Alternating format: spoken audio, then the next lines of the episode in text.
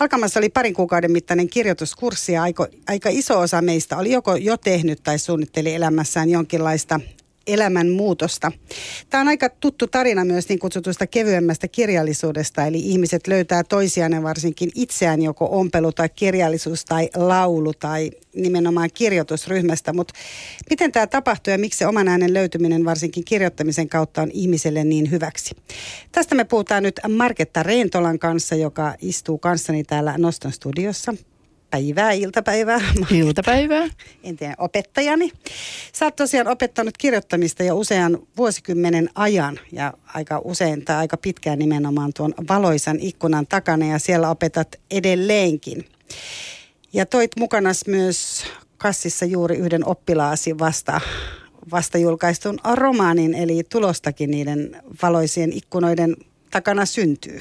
Kyllä, kyllä. Siihen pyritään. Mm. Ihmisillä on joku haave ja silloin yritetään auttaa sen toteutumisessa. Että nyt toteutui Mikko Silvennoisen pitkäaikainen haave kirjoittaa trilleri, joka hän sai kirjoitettua ja myös julkaistuja. Eli Maailman vallat ilmestyi pari päivää sitten ja pääsi viime tingassa kirjamessuille mukaan myyntiin. Miltä se tuntuu, kun oma oppilas saa vihdoin lähteä jostain sellaisesta, että tulee sinne sun ison kirjoituspöydän ääreen syömään sitä suklaata ja omenoita ja sitten tulee se päivä, jolloin hän saa valmiiksi. Hänhän ei ole ainoa sieltä kirjoituskurssilta, on tullut paljon joo, muitakin. Kyllä. Mm, siitä tietysti ilahtuu eniten sen ihmisen puolesta, kun on nähnyt, miten, miten pitkään sen kanssa on ponnisteltu, että ei se kirja hetkessä synny keneltäkään, että että siinä joutuu tekemään töitä ja se on ehkä se asia, mitä ihmiset sitten loppupeleissä alkaa välttää, että, että se on sitten kirjan henkilöt on seuralaisia aamusta iltaan ja niihin alkaa kyllästyä ja aiheeseen alkaa kyllästyä ja sitten taas välillä innostuu, että se on pitkä prosessi. Ja sitten tietysti itseä ilahduttaa se, että ajattelen vaan sitä, että, että ehkä teen oikeita asioita, jos siitä seuraa jotakin.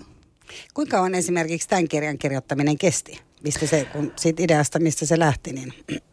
No, oisko sitä nyt kolmisen vuotta mietitty, mutta hänellä oli ajatukset valmiina ja hän osasi hyvin kirjoittaa, että, että lähdettiin sitten vaan kehittelemään sitä, mitä hän oli ajatellut ja miettinyt pitkään. Et siinä mielessä ei voi sanoa, sanoa, että miten kirja syntyy. Se voi syntyä – kymmenen vuoden ajattelun jälkeen ihan lyhyessäkin aikaa, että ihmisillä on kovin erilaiset temperamentit ja, ja, ja niin kuin työtavat, että sitä ei voi niin kuin yleistää millään lailla ja sanoa, että tuo on oikea, tuo on hyvä ja tämä tee jotain muuta, että jokainen toimii tavallaan. Mutta se on tietysti totta, kun sä mainitsit tuon kovan työn tekemisen, niin se on semmoinen, mitä ihmiset ei oikeasti välttämättä. Se näyttää niin romanttiselta, kun ihminen istuu kynän kanssa, jos jonkun, jonkun lehtiön ääressä ja rupeaa itselleen kirjoittamaan omaa tarinaansa tai mitä tarinaa ikinä, mutta totuushan on se, että sitä kaikki kirjailijat sanoo, että se todella vaatii istumalihaksia. Kyllä se vaatii ja, ja sitten sitä suostumusta, että, että vaikka on hyvät ideat ja runsaasti luovuutta, niin sitten sitä asiaa kuitenkin joutuu työstämään ja siinä tavallaan niin kuin erottuu siitä ne ihmiset, jotka haluaa olla itseilmaisevia ja kirjoittaa vähän niin kuin terapia mielessä kaikkea, mitä mieleen juolahtaa – ja sitten taas nämä ihmiset, jotka haluaa saada jonkinlaisen muodon sille, mitä ne tuntee, ajattelee, haluaa viestiä eteenpäin. No se, sen mä muistan itsekin, kun tosiaan tämä ryhmä aloitti, niin siellä oli kauhean erityyppisiä toiveita myös ihmisillä. Että oli myös ihmisiä, jotka halusivat oikeasti niin kuin edetä urallaan sillä tavalla, että, että pääsivät työstämään jotain asiaa, joka oli jo aika valmiina. Miten, jos nyt mietitään vielä tätä esimerkiksi tätä Mikko Silvennoista tai muita, muita ää, niin kutsuttuja oikeita kirjailijoita, kenen kanssa olet nyt työskennellyt, eli ihmisiä, jotka on saaneet sit sen kirjan valmiiksi ja päässeet julkaisemaan sen ja se on esitelty kirjamessuilla tai jossain, että se ei ole esimerkiksi vain omakustanne tai nyt sanon vaan, mutta kuitenkin. Niin mä sanoisin kanssa, että ei, ei kannata vaan. sanoa vaan sen takia, että, että parikin niistä ihmisistä, jotka on kirjoittanut omakustanteen, niin kirjastot on toivonut niitä ja, ja, ja sitten he on joutunut myymään niitä ja ottamaan lisäpainoksia. Mm. Että se riippuu, riippuu siitä, että kaikille ei löydy enää tätä peruskustantajaa, mutta tota, yleisöä löytyy myös kovin erilaisille kirjoille, Varmasti. myös omakustanneille. Niin, mutta jos nyt ajatellaan, että on tällainen, minkä kustantamo ottaa ja rupeaa niin hoitaa tätä asiaa, niin minkälainen se sun prosessi siinä on? Eli kun, sä, kun lähdetään tästä, että ihminen tulee oikeastaan niin kuin samalta tasolta muiden kanssa kirjoittamaan, osa kirjoittaa terapiaksi, mennään tässä sitten, mennään Joo. tähän kohta myöhemmin, mutta että, että ihmiset kirjoittaa hyvin erilaisista lähtökohdista siellä ja sitten joku onkin tämmöinen kyky niin ää, ensinnäkin se tunnistat sä heti sen, että kenellä on se semmoinen niin kuin erityinen taito, että tästä en. Niin. En tunnista. Ö, ihmiset yllättää siinäkin, että, että aika nopeasti kun ne ryhtyy kirjoittaa, niin ne jollain tavalla niin kuin alkaa mennä uusille urille ja, ja niin kuin löytää jotain sanottavaa, että, että, että tietysti näkyy se, että jos ihmisellä on niin kuin tekninen taito kirjoittaa hyvin, niin sittenhän se on yksi perusvalmius, mutta myös sellaiset ihmiset, jotka ei ole koskaan kirjoittanut mitään ja vielä vähemmän lukenut mitään, niin saattaa olla hyviä kirjoittajia, koska he on hyviä havainnoitsijoita, heillä on elämänkokemusta, he osaa jäsentää asioita, niin sitä kautta syntyy hyvin mielenkiintoista tekstiä. Että liikaa kiinnitetään huomiota siihen mekaaniseen taituruuteen tai, tai hyviin ilmaisuihin, että, että, että semmoisille ihmisille, jotka ei ole ehkä alun perin ihan hirveän taitavia teknisesti, voi olla ihan hirveän paljon mielenkiintoisempaa sanottavaa. Tästähän muuten itse asiassa puhutaan, että esimerkiksi pojille tämä olisi iso haaste just koulussa, että pojilla voi olla esimerkiksi sitä luovuutta ja mielikuvitusta aika paljon, mutta sitten nämä kaikki just määritelmät siitä, että miten, miten sinun pitää kirjoittaa ja mitkä on ne kielioppisäännöt, niin se tekee tavallaan sen, että sitten helposti lopettaa koko sen kirjoittamisen. Mä en tiedä, onko tämä nyt oikeasti niin, että tämä liittyy vain poikiin. Voisin ajatella, että tämä voisi liittyä molempiin sukupuoliin, että kun tulee, tai kaikkiin sukupuoliin, että kun tulee se tilanne, että sua aletaan määrittelemään, miten sä saat ilmasta. Niin, siinä on sellainen ongelma, että ihmisille ei valkaista koulussa eikä muuallakaan, että kirjoittaminen on tapa muuttaa asiat niin kuin näkyviksi ja saada toisten ihmisten tietoon, että, että sitä, sitä, että mihin kirjoittamisella pyritään, niin sitä ei millään lailla niin kuin näytetä. Ö, nyt ehkä puhun tietämättä, mitä nykyään opettajat tekevät, mutta tota, mun mielestä motivaation kannalta oleellista on, on sanoa, että kirjoittaminen on ajattelun jatke ja tahtomisen jatke. Että just jos ajattelee, että toivoo jotain asioita tapahtumiksi tai haluaa saada ne näkyviin tai vaikka mm, haluaa olla jollain tavalla merkittävä, niin, niin, niin sanat on siihen hyvä väline. Tota, vielä ennen kuin, tästä mä haluan nimenomaan sulta kysyä ja tietää, tämä on semmoinen, mikä on kauheasti niin kuin pinnalla, mutta vielä kysyn sen, että nyt kun puhuttiin vielä näistä kirjoista, mitkä on tosiaan, mitkä on tehnyt julkaista, jotka on nyt ihan julkaistukin, niin minkälainen se prosessi on siis teillä siinä yhdessä, Sitten kun sä et ole vielä havainnut, että onko tästä tulossa se tähti, tähtikirjailija tai muuta, mutta miten sä oot siinä mukana? Oot sä niin kuin Itse asiassa mä teen varmaan sellaista työtä, mitä ennen teki kustannustoimittajat, eli henkilö kirjoittaa ja, ja tota, minä kommentoin, en niinkään sitä, että teen niin tai teen näin, mutta jos mä ihmettelen, että mihin tämä yksi henkilö tästä nyt katosi ja mitä tämä nyt tässä tahtoo ja, ja mihin, mihin, mihin sä nyt tällä varsinaisesti pyrit, tai nyt tämä on mennyt jo aika pitkään tätä samaa, että voisiko tämä nyt lakata pohtimasta itseään tämä henkilö ja tehdäkin vaihteeksi jotakin. Hyvin vähän puutun ideoin, mutta silloin kun menee joku asia juntturaan, niin sitten mietitään, että voisiko se olla niin tai voisiko se olla näin. Että, että kun kaikilla ihmisillä on kuitenkin joku itselle ominainen tapa ilmasta, niin mä yritän välttää siihen puuttumista. Mutta sä sanoit, että ää, sä teet sitä, mitä ennen teki kustannustoimittaja. Eikö se ole enää kustannustoimittaja? On koska... kustannustoimittaja, mutta varmaan kaikki kustantamot myöntää, että ne haluaa mieluummin valmiita käsikirjoituksia, joita sitten ehkä voidaan työstää, mutta mun näkökulmastani itse kaunokirjailijana kaukana historian hämärässä, niin kustannustoimittaja oli henkilö, joka todella auttoi sen käsikirjoituksen niin kuin, muotoutumista sen näköiseksi kuin mitä mä hämärässä päässäni olin kuvitellut. Et sen takia mä pyrin itse auttamaan näitä muita, näitä muita ihmisiä siinä, että – että sitä tuli selkeämpää ja... Niin, tai vaikka tulisi epäselkeämpää, mutta tulisi hyvin epäselkeä. tulisi, niin, mutta tulisi Joo, jotain. Tulisi jotain semmoista, mitä hän haluaa. Hyvä.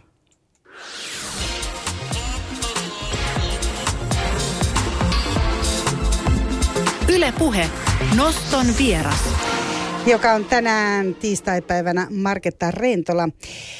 Ää, Niin, se omaan äänen. Sä sanoit, että sanat on semmoinen hyvä tapa löytää, niin kuin ilmaista. En muista tarkkaan, mitä tässä käytit, mutta näinhän se on. Eli tavallaan ää, sanoilla lähdetään etsimään jonkunlaista omaa ääntä ja jonkinlaista omaa kehystä ehkä sille omalle elämälle. Ehkä löytyy niitä henkilöitä yllättäen kirjoittamisen kautta, ketkä on siihen niin kuin vaikuttaneet aika paljon. Eli tämmöinen ää, oman elämän kirjoittaminen on ihmisille selvästi tosi tärkeää. Se on myös aika iso buumi tällä hetkellä. Eli, eli ihmiset kirjoittaa blogeja, tulee kirjoituskurssille. Sun kursseilla on paljon ihmisiä, jotka nimenomaan lähtee etsimään sitä, että miten täältä löytyisi se minä, jonka ehkä sitten paljastan myös muille. Kerro vähän Marketta tästä prosessista. Joo, elämäkerta kirjoittaminen on, on, on varmaan – yritys jäsentää sitä, miksi minusta tuli minä. Ja, ja joskus siinä joudutaan meneen monta sukupolvea taaksepäin. Mm, mulla oli yksi nainen, joka halusi ymmärtää, että miksi hänen äitinsä oli niin kolea henkilö ja, ja hän joutuikin menemään sitten isoäitinsä, joka oli myöskin kolea henkilö ja lopulta hän tuli siihen johtopäätökseen, että hän on itsekin kolea henkilö ihan vain siitä johtuen, että, että menneillä sukupolvilla on ollut jättiläismäisiä menestyksiä, kuolemantapauksia, tuhoa ja turmiota ja siinä ei auta enää sitten kauhean empaattisesti hymyillä. Että, siinä ei et, ole lämpöä. Siinä, siinä, siinä, siinä on selviämistä ja tämä selviäminen, joka on varmaan Suome, Suomessa niin kuin poikkeuksellisen iso juttu, niin, niin se selviäminen tuottaa sitten niin kuin tässä ö, keski-ikäisten ja nuorempienkin elämässä niin kuin kysymyksiä, että – että et, et minkä takia asioita on tapahtunut. Ja niitä ruvetaan sitten etsimään. Jotkut tekee sukututkimusta, jotkut tutkii kirjeitä, jotkut haastattelee sukulaisia, jotkut muistelee. Mutta tota, siitä kyllä seuraa yleensä ymmärrystä niitä aikaisempia sukupolvia kohtaan ja sitä kautta alkaa ymmärtää paremmin, että miksi minä käyttäydyn näin.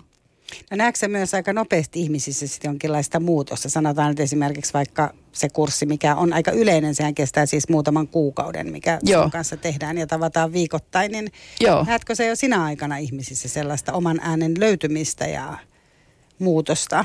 Joo, se oma ääni on sillä mielenkiintoinen, mielenkiintoinen juttu, että kaikilla on oikeasti oma ääni, että ei siinä nyt kauheasti ole löytämistä, mutta se, että se vahvistuu ja siihen alkaa uskoa, niin se on se asia.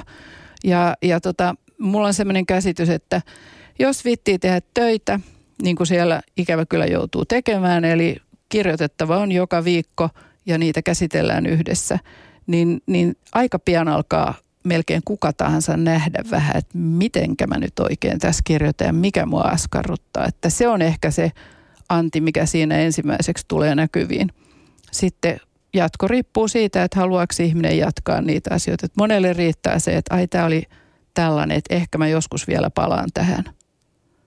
Mutta sekä oikeasti Marketta Rentola uskot, että jokaisella, siis totta kai jokaisella on oma ääni. Sitä mä en niinku itse kyseenalaista millään tavalla. Mutta mitä jos ihminen on vaikka aika tunteeton tai mielikuvitukseton ja näkee, sanotaan, että tässä nyt vaikka meidän edessä on harmaa seinä, niin hänelle se on harmaa seinä, eikä muuta. Niin miten, miten, miten sitä tuodaan? Eli sehän Tunteettomat aika... ihmiset on hirvittävän tunteellisia ja, ja mielikuvituksettomat ihmiset ovat hirvittävän mielikuvituksellisia. Eli mulla on sellainen käsitys, että ihmisessä on kaikki ominaisuudet, että jos ne heittää jonnekin kuilun pohjalle, niin ne on, alkaa olla hyvinkin mielikuvituksekkaita ja, ja, ja hyvinkin tunteellisia. Että, että tota noin, niin, ö, ehkä sanotaan nyt, että tässä ajassa tämä pokan pitäminen vie sen – energian, joka muuten ehkä sitten siirtyisi johonkin muun, niin kuin vähän kivempaan toimintaan. Että meillähän on tällainen julkisivun ylläpitäminen, ylläpitämisen kulttuuri, joka kyllä tukahduttaa omaa ääntä. Ja se on nimenomaan, sä ajattelet, että se on niin kuin nyt erityisen No nykyaik- nykyaikana erityisesti, että varmaan se on ollut jossain Versaillesin hovissa myöskin. Kaikki ovat hymyilleet ja puukottaneet toisiaan, mutta tota, tämähän on kuitenkin semmoinen yhteiskunta, missä postailemme kivoja juttuja. No mitä sitten, kun siellä kurssilla, kun sinne tosiaan tullaan ja, ja jokaisella on se oma matkalaukku mukanaan, mitä siinä sitten niinku onkin ja kuka lähtee tarkkailemaan mitäkin. Siinähän on siis kokemuksen syvällä rinta muistan hyvin sen, että siinähän on se idea, että tosiaan saadaan heti se läksy silloin sitten, eli pitää kirjoittaa jostain teemasta, jokainen kirjoittaa oman naisensa jutun ja juttuhan ei ole se, että vielä saisi sen paperille, vaan se, että, että joku toinen lukee sen sun juttus. Eli tavallaan se, että se sun tarina luetaan siellä muiden kuullen. Ja nyt kun sanot tästä vaikka pokan pitämisestä, niin sehän on aika haastava kohta, että vaikka, ei olisi, vaikka olisikin tavallaan elämä sellaista ruusun tuoksua ja, ja niin kuin hyvän tuoksuista ja merta ja kaunista ja ihanaa, niin silti se on aika paljastavaa. Et se on tosi, tosi paljastava kohta, että joku toinen lukee sen sun tarinassa, kuulet sen sun oman, oman, niin kuin, oman tarinasi ääneen kerrottuna ja siitähän on lupa vielä esittää palautetta heti alusta alkaen. Joo, joo. Tota, Suomessa on joku ihmeellinen käsitys siitä, että palautteen antaminen on vaikeaa, mutta jos me pysytään vain siinä tekstissä eikä arvioida sitä henkilöä, niin silloin, silloin se palautteen antaminen pysyy semmoisessa tota niin, rakentavassa muodossa. Ja silloin ihmiset on valmiit ottamaan niin kuin hyvinkin, hyvinkin jäsentynyttä palautetta. Mutta mä luulen, että paras palaute on se, kun sun juttu luetaan ääneen ja kaikki on ihan hiljaa ja nieleskelee sen jälkeen, tai sitten ne nauraa, tai sitten ne on oivaltavan näköisiä, niin, niin sellaista – sellaista tota noin, niin palautetta varmaan kaikki ottaa mielellään vastaan. Ja siihen siinä ryhmässä on mahdollisuus. Mutta kaikkihan ei sitä siellä saa. Aina. Et ei, on... ei, ei. Siinä on aina mahdollisuus onnistua seuraavalla kerralla, Kyllä, ja siinä jos nyt se, näin sanotaan. Tai että joku joo. saa usein joku. sitä ja sitten joo, toinen joo. ei saa sitä ollenkaan vaikka melkein. Joo, puhutko nyt itsestäsi? en, en mä muista ihan onnistu, onnistumisen kokemuksia kyllä, mutta muistan Joo. siis tällä tavalla, että muistan se, että siinä on aina se jännitys. Muistan kyllä sen, että välillä, joo, välillä joku asia toimii paremmin kuin joku toinen. Joo, joo mutta idea on tavallaan se, että, että niin kuin se lukijakunta nä, näkee sen, että mi, minkä ne pystyy ottamaan vastaan mm. siitä tekstistä. Ja sitten jos jotain asiaa ei niin kuin ymmärretä tai pystytä ottaa vastaan, niin silloin mietitään, että mistä kohdasta johtuu, että jouduin väärille teille. Aika usein tota, kirjoittajat sanoo, että miten te voitte olla noin tyhmiä. Että tässähän se lukee selvästi. Ja sitten me vaan siinä sanotaan, että joo, me ollaan tyhmiä, että tässä on nyt viisi ihmistä, jotka ei ole ymmärtänyt tätä asiaa asiaa tai niin sillä tavalla, kun sinä halusit, että mitä me voitaisiin tehdä, että me ymmärrettäisiin paremmin. Et pysytään lähinnä, sanotaan nyt, että kun ihminen kirjoittaa itsestään tai eh, sukunsa tarinaa tai jotain muuta, niin silloin, silloin usein se yleisö on ajateltu niin kuin kotiyleisöksi, jolloin me ei voida niin kuin simuloida sitä perheen tunteita. Mutta sitten jos ajattelee, että kirjoittaa laajemmalle, laajemmalle niin kuin – näkijälle, kuulijalle ja kokijalle, niin silloin me voidaan keskustella sitä, että miten tämä asia, asia niin kuin siellä vastaanottajapäässä tulee ymmärretyksi ja käsitellään sitä, eikä sitä, että sun pitäisi olla tollainen tai kirjoittaisit noin. Mutta sittenhän siinä samalla nousee niitä asioita, että kun sinne tosiaan tuodaan vaikka nyt perhesuhteet tai omat murheet tai ilot tai ihan mitä ikinä, niin nehän on oikeasti tosi henkilökohtaisia asioita myös sillä tavalla, että se ryhmä on vähän niin kuin, en sano, että olisi terapiaryhmä, mutta on kuitenkin se, että siinä paljastetaan tosi henkilökohtaisia asioita itsestä ja sulla on tavallaan siinä sä pidät sitä ryhmää sillä tavalla koossa, että ihmiset esimerkiksi ei puhu toistensa asioista niin kuin sen ryhmän ulkopuolella. Jotenkin musta tuntuu, että kaikki on aina ymmärtänyt sen ilman, että erikseen Kyllä. korostetaan sitä. Että tota, siinä on sellainen piirre, että kun kaikki joutuu samaan pulaan, eli samaan, samaan, niin kuin, samaan arkaan alueeseen, niin sitten syntyy sellainen ajatus, että, että tota, se jotenkin niin kuin liimaa niitä ihmisiä yhteen. Että saattaa olla, että ne ei koskaan enää tapaa, me käytetään pel- niin, niin, tai jotain, me käytetään vain pelkkiä etunimiä eikä kenenkään tarvitse kertoa mitään sen enempää, niin, niin tota, se, että ne on ollut samassa pulassa ja niillä on ollut hirviömäinen opettaja, niin yhdistää heitä ihan niin kuin koulussakin. Tota, no miten sitten, mitä sä ajattelet siitä, kun ihmisillä on kuitenkin tämmöinen tosiaan usko siihen, että se oma tarina on erityinen tarina? Ja miten sä ajattelet, Marketta Rentola, kun niitä tosiaan niitä memuaareja ja näitä biograafisia teoksia esimerkiksi, mä en muuten itse asiassa koskaan ymmärtänyt, mikä se memuaarin ja biograafisen teoksen ero on. Tänä aamuna just tänne tulles kuuntelin Sally Fieldia, amerikkalaista näyttelijää, joka oli kirjoittanut nimenomaan memuaarin, joka korosti sitä, että se ei ole biografia, mm. eli se ei mene aikajärjestyksessä, vaan hän käsitteli esimerkiksi suhdetta ää, Se voisi ajatella, että se on muistelmat ja silloin sen tekstin sävy on sellainen muistelevainen, että muistan kuinka mummon luona saimme marjamehua. Ja joo, että silloin kyllä olin vihainen, kun en saanut Oscaria ja tällaista näin. Ja sitten elämäkerta voi olla sellainen, missä käsitellään asioita niin kuin, mm, tapahtuneina, eikä, eikä niin kuin sidota siihen, siihen niin kuin semmoisia tunnelmia. Mm, mä jotenkin aina ihmettelen, että miksi pitää löytää nimityksiä, kun kirjat on nyt mitä ne on, että, että, tota, että kovin mielellään luokitellaan niitä, niitä että, että tota, Löytyy oikealta osastolta. Niin joo, löytyy oikealta osastolta, joo. Jos niitä vielä on, mutta onhan niitä niin, sentään onneksi. Ehkä muutama kirjakauppa on vielä jäljellä. Yhdysvalloissa niitä on kuitenkin paljon, ihmiset tilaa kuitenkin Joo. paljon äänikirjaa ja sun Joo. muuta. Mutta uskotko sä sitä, että, että tavallaan ihmiselle se kirjoittaminen on erittäin hyvästä, vaikka niitä tosiaan ei julkaistaisikaan? Että siellä kurssin aikanahan voi tulla myös semmoinen olo, että ei tämä nyt ole niin ihmeellistä kerrottavaa, että tuossa noilla neljällä muullakin on vähintään yhtä mielenkiintoista tai ehkä vielä mielenkiintoisempaa. Tai et... Kirjoittaminen on ehdottoman aivan loistava tapa olla olemassa. Siitä on tehty tutkimuksia, että jos ihmiset kirjoittaa 10 minuuttia omia ajatuksiaan tai 10 minuuttia kauppalistaa, niin niillä, jotka kirjoittaa omia ajatuksia ja mitä, mitä miettivät, niin niillä on todettu stressihormonien alenemista. Niin se on totta, että esimerkiksi tämmöiset, tämmöinen, oletan, että se oli tämä Julia Cameron, joka puhuu tästä luovuuden voimasta ja hän joskus lanseerasi tämmöiset aamusivut. Mä en tiedä, ne on voinut olla joskus jo aikaisemminkin, mutta yhtäkkiä kaikki ihmiset alkoi kirjoittaa kolme sivua Joo. aamuisin heti herättyään.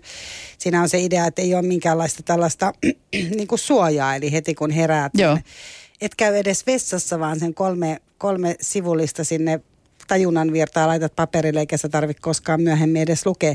Se on aika semmoinen niin kuin itse harrastan, en ihan näin. Mä käyn ensiksi vessassa ja haen kahvinkin, mutta harrastan kyllä sitä, että kirjoitan muutaman sivun aamuisin. Ja musta tuntuu, että se on aika se niin selkeyttävä tapa. On. Se on ihan hirveän hyvä tapa, että tiedän ammattikirjailijoita, jotka käyttää sitä metodia ja, ja niihin sivuihin ei sen kummemmin palata. Että se on vaan idea, että kirjoitan itsestä itselle, mitä nyt ikinä, vaikka kirjoittaisi maisemia. Tai unesta. Tai, tai unia, mitä, mitä tahansa. Että mm. sille ei ole niinku semmoista, sehän kirjoittamisessa on ongelma, että ihmiset pyrkii olemaan hyviä ja ne asettaa itselleen sellaisia häkkejä ja rankaisevia tavoitteita. Ei ollut tarpeeksi hyvä lause niin, niin se, semmoisille ihmisille varsinkin tuollainen pidäkkeetön kirjoittaminen on hyväksi, koska sitten se avaa sen systeemin niin, että voi ryhtyä kirjoittaa tavoitteellisesti ilman, että koko ajan niin kuin lukkiutuu siihen, että onko tämä nyt tarpeeksi hyvä. Niin, se hyvä on huono kritiikkiä. idea. Eli hyvä on huono idea kirjoittamisen tavoittelemisessa, että et, et siihen kun pyrkii hyvään tai menestyksekkääseen, niin, niin, niin se halvaannuttaa sitä. Ja sitten tietysti toinen asia on, että paljon neuvotaan sitä, että jos nyt vaikka suututtaa tai ahdistaa tai muuta, että vaikka ei silloin heti, kun on herännyt just aamulla, mutta jossain, vai, jossain kohti niin kuin päivää noin niin kuin muuten tai on pitempään tehnyt, niin siinäkin se kirjoittaminen olisi se, että kirjoittaa sitä joo, joo, joo, joo. Kirjoittaminen on ihan mainio tapa jäsentää ajatuksia, tunteja ja jäsentää kuulostaa ikävältä asialta, mutta selvyyteenhän me nyt kaikki jossain määrin pyritään, että, että mistä tässä on kyse ja mitä mun nyt seuraavaksi pitäisi tehdä ja nyt tuntuu omituiselta, niin siihen auttaa kirjoittaminen. Aika monet ihmiset kirjoittaa edelleenkin päiväkirjaa siitä huolimatta, että osa on muuttanut päiväkirjat blogeiksi. Hmm. No miten sitten, saako jonkun esimerkiksi sanotaan, että sulla on vaikka rakkaustarina, joka on päättynyt surullisesti tai sulle on tapahtunut joku muu traaginen, ehkä vielä traagisempi asia, niin tota, pystyykö sen niin kuin saamaan pois omasta systeemistä niin sanotusti kirjoittamalla sen paperille? Käymällä vaikka kirjoituskurssia ja kirjoittamalla sen siellä.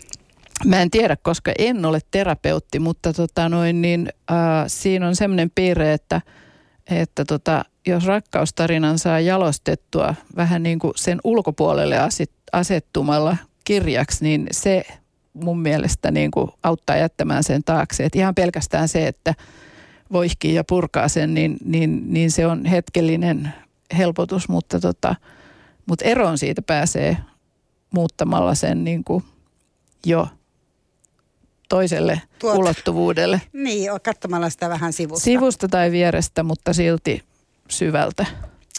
Sä oot Marketta Rentola opettanut siis tosiaan pari vuosikymmentä. Sä oot ollut ensiksi itse toimittaja ja olet kirjoittanut pari romaaniakin.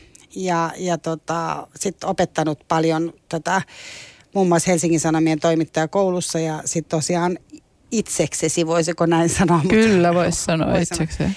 Muun muassa täällä Helsingin, Helsingin, tota, siellä Helsingin kalliossa. Eli tota, minkälaisen muutoksen sä oot nähnyt Marketta yhteiskunnassa, kun sä oot seurannut, mitä ihmiset kirjoittaa. Ihmiset on eri aikoina kirjoittanut erilaisia asioita ja aika paljon ihmiset kirjoittaa kuitenkin sitä arkipäiväistä elämää. Niin minkälaista yhteiskun, minkälainen yhteiskunta siinä on? No, aina eri asiat on eri muodissa, että ö, dekonstruktio oli jossain vaiheessa muodissa ja sitten oli punk-kirjallisuus. Mikä se oli dekonstruktio? Oli? Dekonstruktio oli varmaan joskus historia hämärässä ja ja, ja tota postmodernia ja kaikkea on ollut, mutta tota, ehkä suurin muutos oli se että tarina, joka oli haudattu syvälle ranskalaisen uuden kirjallisuuden alle niin kuin suositeltavana menetelmänä, niin on ponnahtanut pintaa ja, ja sitä ihmiset ihmettelee, että mitä sille tarkoitetaan ja miksi se on niin suosittu, mutta mä näkisin, Tämä tarinamuoto. Tarinamuoto, siis. joo, se on nyt, nyt kerta kaikkiaan kahvikupillakin on tarina. On, on jaskanpesukoneella ja kaikella, Joo, mitä kyllä, sä syöt. Kyllä, mutta se johtuu siitä, että maailmamme on niin epämääräinen, vaikeasti hahmotettava, monimuotoinen, uutuuksia tulee kaiken aikaa. On muutettava tapoja, lakeja muutellaan, asioita muutellaan, niin, niin tarina on ainoa, mikä on järkevän tuntuinen ja sen takia silloinkin niin kuin helppo käyttää sitä propagandaa ja myyntiin ja tämän tyyppisiin asioihin. Että. Mutta eikö me aleta ole vähän kyllästyneitä niihin, että tavallaan, että kun joka paikka oikeasti, että sä avaat niinku ihan mitä vaan, että on se pankin lehti tai tiedätkö, tekniikkakaupan lehti tai mitä ikinä, niin aina siellä odottaa niinku jonkunlainen tarina. Ja miten niistä sitä petsi erottaa sen, tot, puhutaan kuitenkin tämmöisen niinku fake newsin aikana, että mitkä sitten on niinku oikeita tarinoita, jos kerran jossain mainostoimistossa väsätään sitten joku NS-tarina. Joo. Mm, no, miten niin kyllästyy? Tota, tänään oli Hesarissa juttu, juttu J. Karjalaisen tekemästä levystä, jonka, jonka sankari Sirkka oli kuvittelinen henkilö, mutta nyt Sirkan jälkeläiset ovat kertoneet, millainen Sirkka oli oikeasti ja, ja, ja totuus on tarua ihmeellisempää. Sitä oli aivan ihastuttava lukea ja sydäntä lämmitti, että voi että, että nyt Sirkka vaina on loihdittu henkiin J. Karjalaisen ihanalla biisillä. Eli tota, ei me kyllä kyllästytä tarinoihin. Mutta miten me erotetaan ne oikeat tarinat? Sehän on tosi tärkeää. Sitä onkin vaikea erottaa, että, että tota, jos tarina on liian kauhistuttava tai liian hyvä, niin se useimmiten ei ole totta. Että, että tällaiset niin kuin kohtuullisen järje, järkeen vetoavat tarinat on totta. Ja tunnistatko sä itse nämä esimerkiksi Facebook-tarinoista, joita no nyt vähän harvempi ja harvempi, koska ihmisiä lähtee sieltä selvästi koko ajan pois, mutta sehän on täynnä myös ihmisten kehittämiä tarinoita ja itse puhuit tästä julkisivusta myös. Öö, mä en lue Facebook-tarinoita. Eli, eli tota, elämä on rajallinen ja, ja tota, en, en niihin puutu, mutta tota, en tietenkään tunnista hyviä huijaritarinoita. Eihän kukaan niitä tunnista. Jos huijaus ei onnistuisi maailmassa, niin eihän me oltaisi täällä näin. Että eri asteista tarinaa on aina Auervaara-tyyppistä, tyyppistä, minkä ihminen ostaa yleensä silloin, kun silloin pula ja puute jostakin asiasta, niin tarinan avulla se niin kuin tuntuisi täyttyvän. Kerro vielä Marketta Rentola se, että mikä on semmoinen viimeinen hyvä kirja, minkä sä oot lukenut itseä, missä on niin kuin loistava tarina? Hmm. Mä luen aina vähän kummallisia kirjoja epämääräisessä järjestyksessä ja viimeinen on aina mielessä. Nyt mä luen itse asiassa Pentti Linkolasta kertovaa, kertovaa kirjaa, jonka on kirjoittanut Riitta Kylänpää ja se on mielenkiintoinen. Ja se on totta. Sehän on, elä, se on sitten elämäntarina. Eikö? Se on elämäntarina, mutta, mutta henkilö on niin kuvitteellisen, oudon, mielenkiintoinen, että tuntuu kuin lukisi jotain satua. Hyvä. Ja tosiaan kaikille, ketkä nyt haluaa kirjoittaa, niin varmaan voi olla se, että aloittaa vaan sen kirjoittamisen. Jos ei Niin. mene kirjoittajakouluun, niin aloittaa kirjoittaa itse, mutta ei Joo. seuraa mitään kriitikkoa. Oliko se näin? Joo, kyllä. Sen kun kirjoittaa, kirjoittamaan oppii kirjoittamalla, ei millään muulla tavalla. Ja siinä parantuu. Siinä parantuu. Hyvä. Lämmin kiitos Marketta Rentola, että tulit Noston studioon vieraaksi. Kiitos.